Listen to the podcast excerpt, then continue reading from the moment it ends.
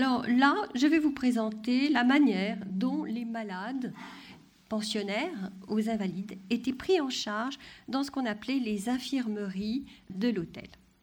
Donc, dans un ouvrage qui a fait date, consacré à l'avènement de la clinique moderne en Europe, l'historien de la santé canadien Otmarkel proposait de réviser les idées reçues en histoire de la médecine sur l'émergence de la clinique hospitalière et de la médecine clinique hospitalière plus précisément. Ce faisant, il attribuait un rôle décisif aux services de santé des armées qui se développèrent en France, en Prusse, en Autriche et en Angleterre vers le milieu du XVIIIe siècle. Sa démonstration doit toutefois être nuancée dans le cas du royaume français. L'apparition et la structuration des hôpitaux militaires, l'organisation des services de santé des armées y furent en effet plus précoces qu'ailleurs en Europe, puisqu'ils commencèrent à la fin du XVIIe siècle et que le système fonctionnait assez efficacement en 1750. Une attention particulière doit être réservée à l'Hôtel Royal des Invalides, dont l'infirmerie, c'était le mot employé à l'origine, ou les infirmeries, expression plus souvent utilisée au XVIIIe siècle. Donc ces infirmeries constituaient une entité isolées, entièrement vouées aux soins des blessés et des malades. Elles étaient aménagées ici, dans l'angle, vous le voyez ici qui est l'angle sud-est. moi, j'ai pris les gravures présentant la façade nord.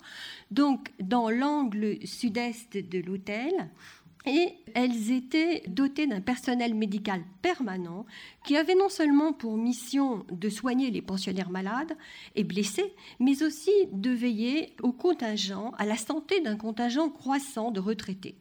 Dans cet espace privilégié, des procédures thérapeutiques associant médecins, chirurgiens et apothicaires ont pu être mises en place de façon à traiter au mieux les traumatismes et les pathologies propres aux soldats. À mains égards, que ce soit l'aménagement des locaux, l'encadrement médical, les expérimentations thérapeutiques, les infirmeries de l'Hôtel Royal ont servi de laboratoire hospitalier en dépit de leurs imperfections. Ce sont d'ailleurs les trois points que j'examinerai successivement, les infrastructures médicalisées, l'encadrement médical et enfin les conditions de vie en mettant l'accent sur les expérimentations thérapeutiques. La disposition des lieux que je vais vous montrer, alors j'ai pris ici une carte du quartier du Gros Caillou où se trouve l'hôtel royal des Invalides, vous le voyez, qui était un quartier à l'époque encore rural, ou qui s'est urbanisé progressivement au cours du XVIIIe et du XIXe siècle. Donc j'ai également euh, rappelé remis quelques-uns des documents qui vous ont été présentés ce matin, de façon à, bien montrer que tout se rattache à cette étude d'épidémiologie sur les registres. En voici donc la page de frontispice d'un des registres, puis quelques exemples des notices que nous avons analysées, et puis donc, c'était ce que le professeur Cos vous a montré ce matin, le dépouillement qui en a été fait grâce à une base de données. Donc, nous revoici plus précisément donc sur ces infirmeries que vous voyez ici, organisées autour de six cours. On les voit très bien. La disposition de ces lieux est bien connue grâce aux nombreuses planches conservées dans les différents ouvrages qui, depuis la description générale de l'Hôtel Royal des Invalides du secrétaire garde des archives Le Jeune de Boulancourt, publié en 1683, donc on décrit l'Hôtel Royal des Invalides. On peut également retenir les ouvrages de Jean-Joseph Granet, Histoire de l'Hôtel des Invalides, et de Gabriel Perrault, donc Description historique de l'Hôtel des Invalides. Le premier date de 1736 et le deuxième de 1756, mais les uns et les autres contiennent énormément euh, de plans, de coupes, d'élévations géométrales de l'édifice et nous permettent de connaître la disposition des lieux. Donc ces infirmeries sont de dimensions imposantes, puisque pour la façade qui regarde Paris, elles font à peu près, elles mesurent euh, plus de 124 mètres. Et pour le côté méridional, donc, elles font 80, un peu plus de 93 mètres. Elles se déploient autour de six cours, je vous l'ai dit, hein, nous les voyons ici, et sur deux niveaux. Premier et deuxième niveau, donc, le rez-de-chaussée et un étage en associant des locaux techniques tels que cuisine, garde-manger, tisanerie, buanderie, lavoir, je vous passe l'énumération, et des unités de soins comme l'apothicarie, une salle de chirurgie, un laboratoire, des salles des malades, le tout distribué de façon fonctionnelle, les pièces étant reliées entre elles par tout un réseau de corridors, de passages et d'escaliers.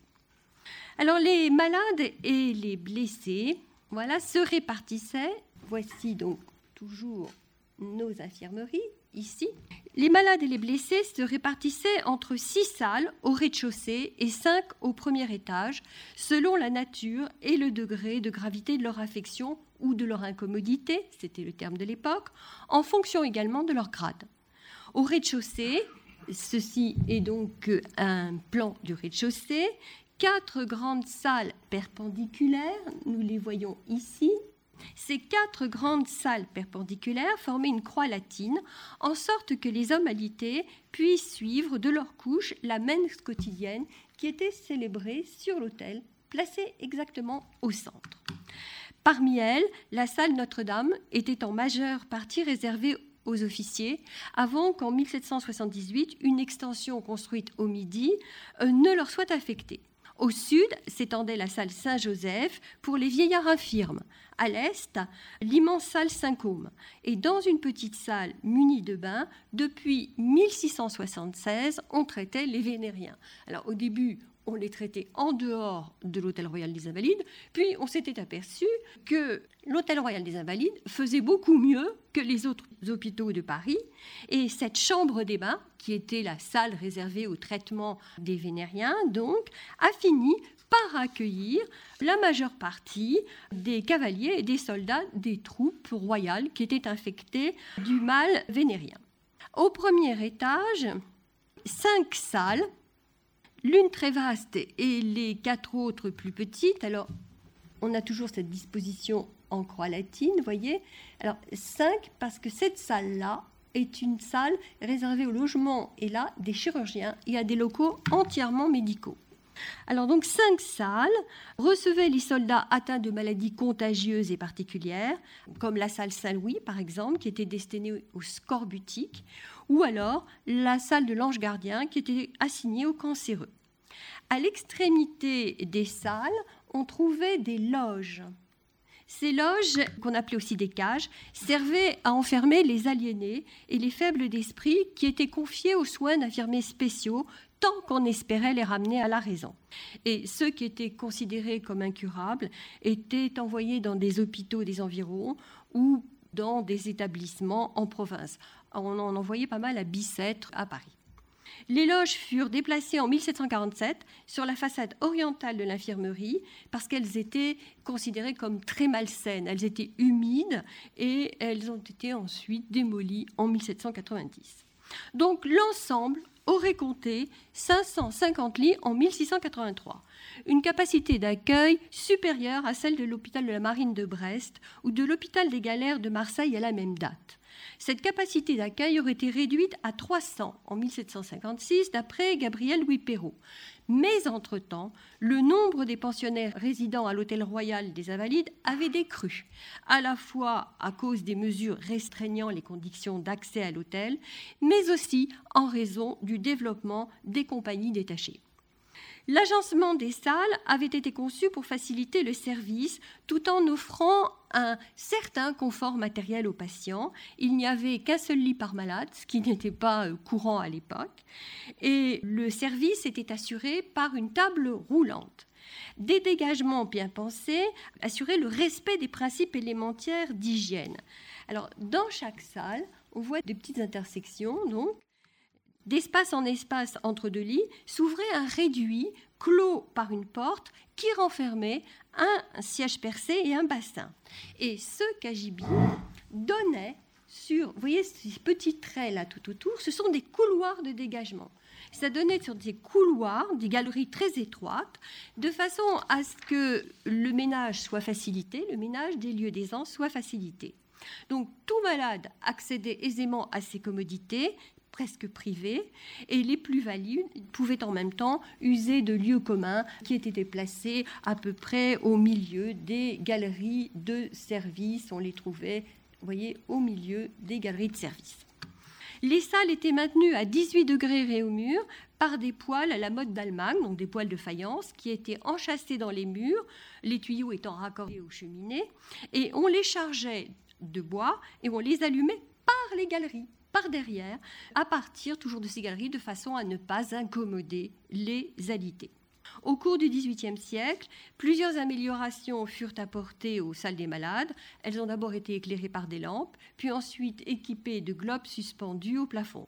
Et en 1776, on y installa une machine électrique. À ce moment-là, on prêtait beaucoup de vertu à l'électricité pour la rééducation des membres blessés. Puis en 1785, on y installa, je cite, un appareil appelé ventilateur. Donc cette approche architecturale des infirmeries de l'Hôtel Royal des Invalides montre bien la précocité des critères de fonctionnalité qui ont présidé à la construction des bâtiments et qui ont le distingué alors des autres hôpitaux militaires et civils. Leur aménagement et leur organisation les différencient des tout premiers hôpitaux militaires créés sous le règne de Louis XIII dans les places fortes de Calais, Brouage et Pignerol, comme de la première génération des hôpitaux militaires permanents implantés par Vauban dans les forteresses existantes et qui étaient des lieux dépourvus de caractère architectural particulière. Le plus souvent, des maisons louées ou acquises pour les circonstances et transformées de façon sommaire. Fin XVIIe, début XVIIIe siècle, toute bâtisse, un tant soit peu transformée, pouvait encore servir d'hôpital. La réflexion sur la manière de bâtir et d'aménager un espace sanitaire ayant des exigences de forme et de structure s'élabora très progressivement. L'édit de janvier 1708, qui crée le système hospitalier militaire, euh, donc euh, concevait l'hôpital comme un lieu où exerçaient un médecin et un chirurgien, c'est-à-dire comme un potentiel de soins. La capacité de soigner importait alors davantage que l'édifice. C'est dans l'édit d'avril 1717 que l'hôpital militaire fut désigné pour la première fois comme un ensemble matériel, personnel, fonctionnel situé. La nécessité de structurer cet espace selon des impératifs sanitaires y figurait, mais ce fut dans les années 1770-1780 que la réflexion sur la fonctionnalité d'un tel endroit s'approfondit, complétée d'indications sur les moyens d'y parvenir. Il est probable que les aménagements réalisés depuis longtemps à l'Hôtel Royal des Invalides ont contribué à nourrir cette réflexion. Alors, le système de soins et donc l'encadrement médical de ces infirmeries, ce système de soins a été défini dès 1676 et il a été amendé par euh, un certain nombre de règlements ultérieurs. Il reposait sur la trilogie médecin, chirurgien, apothicaire, œuvrant de, concert, côte marquille juge caractéristique de l'avènement de la clinique moderne et qu'il appelle la trilogie des officiers en la médecine. Alors en elle-même, la trilogie des officiers en la médecine est ancienne. Hein. Elle existait déjà dans les hôpitaux de campagne que l'on montait durant les sièges, telle la maison des blessés de Lompré près d'Amiens en septembre 1602 mais il revient à l'Hôtel Royal des Invalides de l'avoir institutionnalisée avant qu'elle ne s'impose dans les hôpitaux militaires du royaume au XVIIIe siècle. Dès 1674, la direction sanitaire de l'infirmerie était confiée à un médecin chef d'expérience, donc euh, qui avait évidemment une partie de sa carrière dans les armées du roi, et qui était nommé par brevet royal sur présentation du directeur et administrateur général de l'hôtel. L'équipe comprenait aussi un chirurgien gagnant maîtrise, qui était désigné de la même manière. Et comme sa tâche n'a cessé de s'alourdir à cause de l'augmentation du nombre des pensionnaires, une charge de chirurgien major en chef fut créée en 1707. Désormais et jusqu'en 1811, malades et blessés euh, des invalides bénéficiaires des soins de deux chirurgiens. Le dernier membre de la trilogie, l'apothicaire, répondait à des critères identiques. Donc jusqu'au, je dirais, premier tiers du XVIIIe siècle, médecins, chirurgiens, apothicaires restèrent des civils travaillant pour l'armée. et l'attribution du statut de major aux chirurgiens en 1707 et à l'apothicaire en 1721, qui renforçait leur autorité vis-à-vis des patients et de la hiérarchie des armées, amorça la constitution d'un corps de santé militaire que l'on revêtit d'un uniforme dans le dernier tiers du XVIIIe siècle. Donc les pensionnaires de l'Hôtel Royal des Invalides eurent le privilège de recevoir les soins de quelques-unes des plus grandes personnalités médicales et chirurgicales du XVIIIe siècle.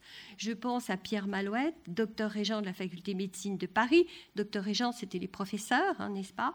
D'abord médecin de la Compagnie des Sciences suisses, nommé anatomiste associé à l'Académie royale des sciences et médecin-chef des Invalides en 1725. Parmi les chirurgiens brillantissimes qui ont illustré l'histoire des Invalides, il faut retenir la dynastie Morand-Sabatier, qui commence avec le père, Jean Morand, chirurgien-major jusqu'en 1722, auquel succéda son fils Sauveur François Morand. Alors, il était membre de l'Académie royale des sciences, secrétaire perpétuel de l'Académie royale de chirurgie. Bon, il a exercé comme chirurgien-major à la Charité, aux gardes françaises, avant de devenir chirurgien-major en chef de l'Hôtel royal des Invalides, où il a ouvert un cours d'anatomie et de médecine opératoire destiné aux élèves chirurgiens de l'institution et aux chirurgiens des corps de troupes.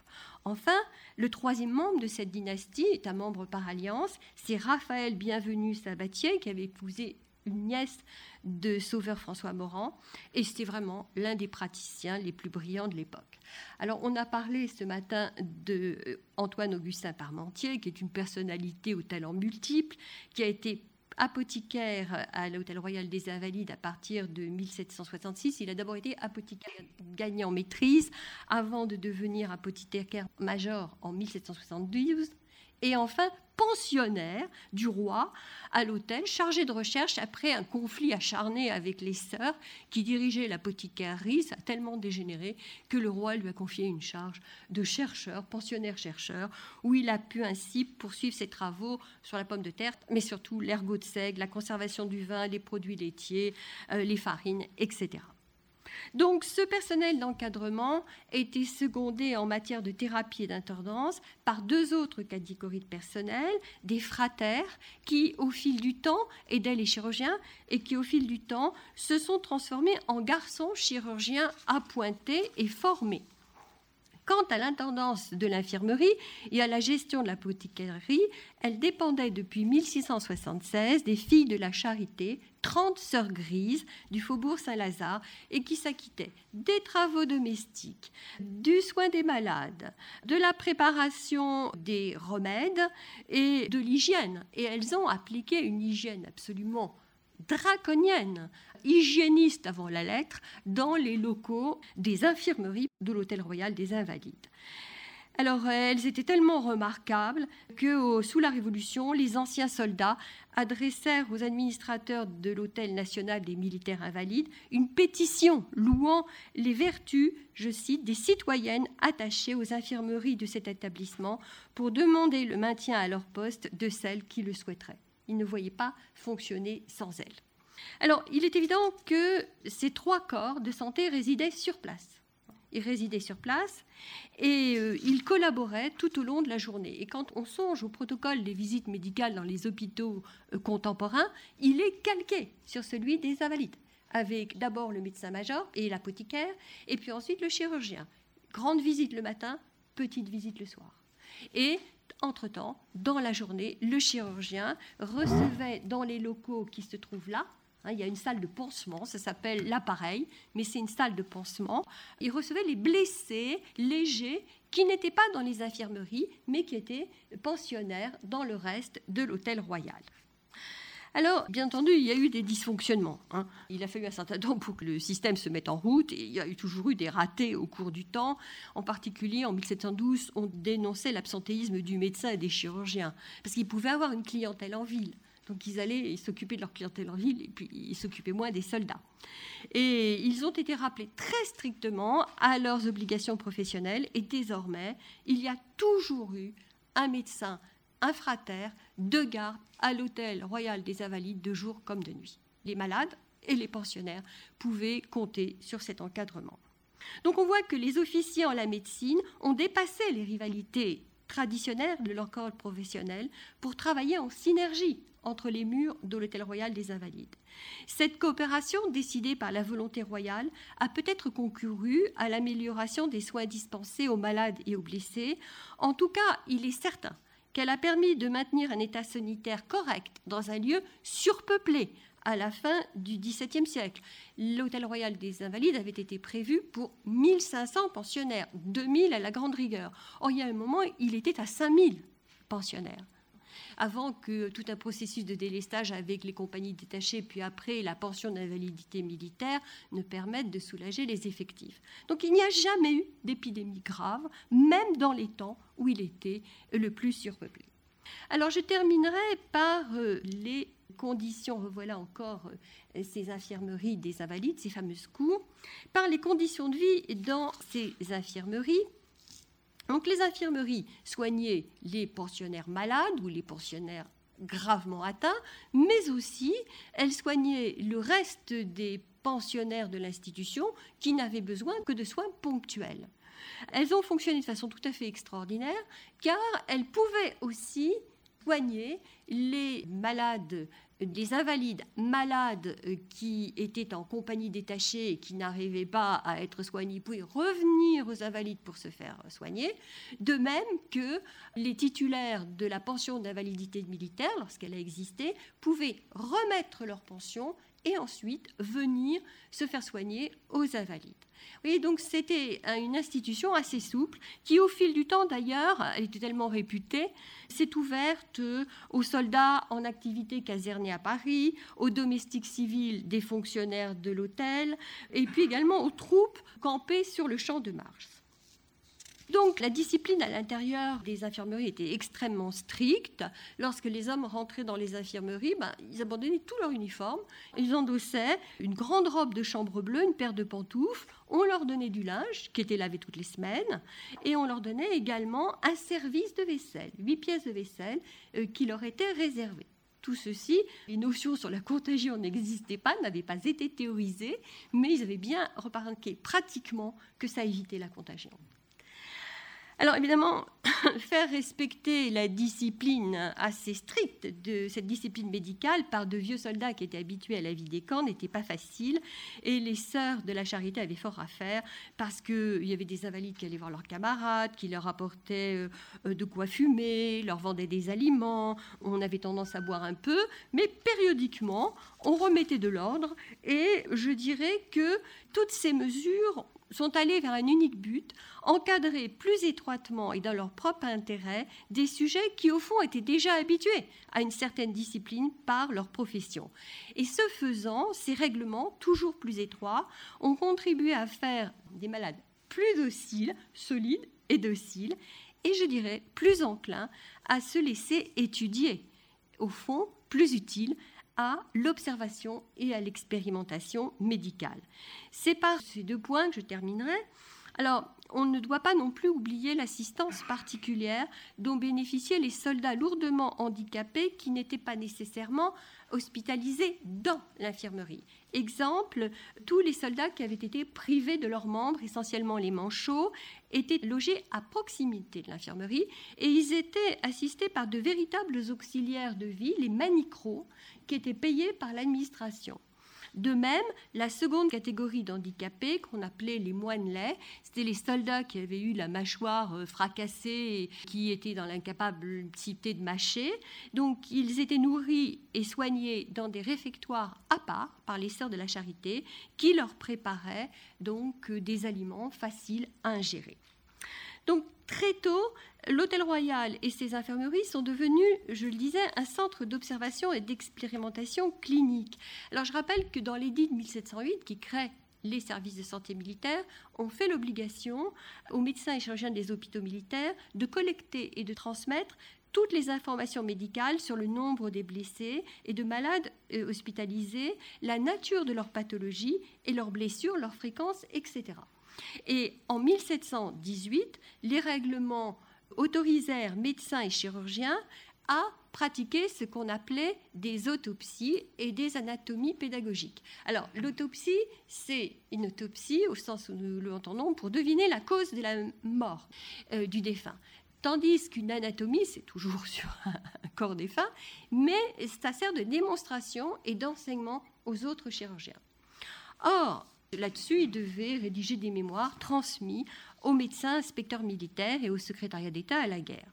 Or, la pratique des autopsies à des fins scientifiques et des anatomies pédagogiques existait déjà depuis longtemps à l'Hôtel Royal des Invalides. Ils avaient développé une véritable école de chirurgie pratique. Alors, cette école a dû être encadrée parce que se procurer des corps à l'époque était difficile. Et on avait découvert tout un petit trafic dans Paris de corps d'anciens soldats qui n'avaient pas de famille et qui étaient revendus par les fratères. Et donc, les, les mesures ont été extrêmement resserré. Seuls les officiers ne pouvaient pas faire l'objet de ces dissections, de même que les soldats euh, dont les familles, la parentèle s'était manifestée. Et les chirurgiens recevaient un corps par semaine. Ils pouvaient le garder quatre jours à l'issue de ces quatre jours, ils le restituaient aux sœurs de la charité et au curé de l'hôtel qui se chargeaient de son ensevelissement. Parallèlement, les chirurgiens dispensait régulièrement des cours de bandage et de soins aux fratères de l'hôtel ainsi qu'aux chirurgiens donc des hôpitaux. Les invalides ont également servi d'expérimentation pour des médications, en particulier contre la syphilis, et donc pour les descentes dont vous a parlé ce matin, les hernies qui étaient très fréquentes. Il faut aussi mentionner l'appareillage des membres amputés, qui reste une spécialité de l'institution des invalides aujourd'hui. Et cet appareillage des membres amputés incombait aux chirurgiens militaires. Je vous rappelle que depuis Ambroise Paré, ils ont imaginé toute une série de prothèses. Et à l'Hôtel Royal des Invalides, le chirurgien-major s'occupait d'appareiller en béquille et en jambes de bois les officiers et les soldats éclopés ou amputés, de fournir les bandages, les braillères à ceux qui avaient des descentes, c'est-à-dire des hernies. Et ces prothèses diverses coûtaient fort cher à l'Hôtel Royal des Invalides. Par exemple, en 1778, il a dépensé 2400 livres tournois en bandages et en brais ou braillères et 4000 à 4500 livres tournois pour les béquilles, jambes de bois, appareils, lesquels devaient durer deux ans avant de pouvoir être renouvelés je suis dans les temps, eh bien, je dirais en conclusion que l'Hôtel Royal des Invalides est héritier d'une longue tradition hospitalière et militaire, mais c'est aussi une institution novatrice. À mes égards, hein, Jean-Pierre Bois a montré que ça tenait du couvent, de la caserne et de la maison de retraite. Ça tient aussi de l'hôpital moderne. Il abrite entre ses murs, il abritait entre ses murs un des premiers hôpitaux médicalisés du royaume. Aménagé pour soigner les malades et les blessés d'une fondation consacrée à des hommes invalides et ou âgés, l'infirmerie, les infirmeries qui ont bénéficié de conditions d'hygiène rares à l'époque, entendaient offrir à leurs pensionnaires les services d'un encadrement médical permanent. Il est arrivé que les pratiques des soignants, comme celles des malades, se soient écartées du fonctionnement idéal prescrit par les textes. Mais l'architecture de l'infirmerie et son organisation ont indubitablement servi de modèle aux dirigeants du royaume quand ils ont entrepris au cours du XVIIIe siècle de créer un réseau à l'intention de leurs forces armées. Je travaille à l'heure actuelle sur les hôpitaux militaires du Roussillon et on voit bien qu'ils sont emprunts dans leur règlement du fonctionnement et des méthodes expérimentées aux invalides. Je vous remercie.